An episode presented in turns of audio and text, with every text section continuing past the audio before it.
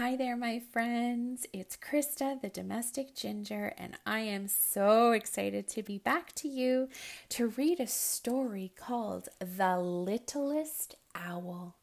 This book was written by Caroline Pitcher and Tina Macnaughton. Deep inside a willow tree were four white eggs. One egg hatched, then two, then three deep inside a willow tree. Three owlets blinked at the last white egg. One said, It's very quiet in there. Two said, Maybe the baby can't get out. Three said, Maybe the egg is empty. Maybe there isn't a baby inside. There is! Woohoo! There's me! There's me! Cried the last owlet, struggling free. And there sat four, so short and small, a downy white ball. Deep inside the willow tree, feeding time was such a scrabble. One, two, and three snatched the food. They gobbled and gulped and blinked at four. One said, Oh dear, he's short. Two said, Oh dear, he's small. Three said, He'll never grow big and strong like us. I will, cried four. Just wait and see. He scratched around in the bottom of the nest and found a worm. One, two, and three grew more each day. They jostled and trampled four, so short and small, the downy white ball. Mother Owl hooted. Don't squash him, please. I'm fine, Ma, he chirped. I don't mind being small at all. One, two, and three were changing fast. They shuffled out onto a branch. They stretched their wings and launched themselves into the air. There they fluttered to and fro as soft as moths around the tree. Four called, I'll fly too! Woohoo! Woohoo! Four hopped up and down along the branch. He spread his short wings wide and cried, Wait for me! I'm coming with you! But Four couldn't fly, no matter how hard he tried. All night long, Four bobbled and bounced. All day long he fluttered and flapped. I will fly, he cried. I will, I will. But he never even left the branch.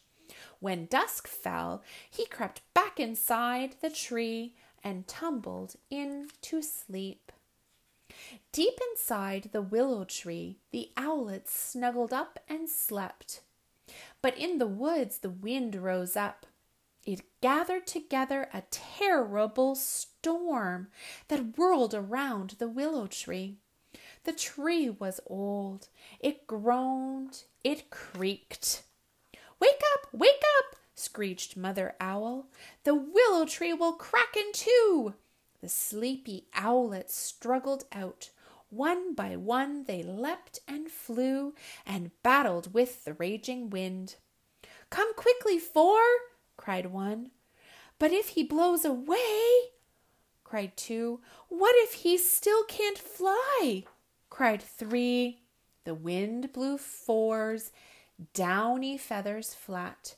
It bounced him like a small white ball and tried to push him from the tree.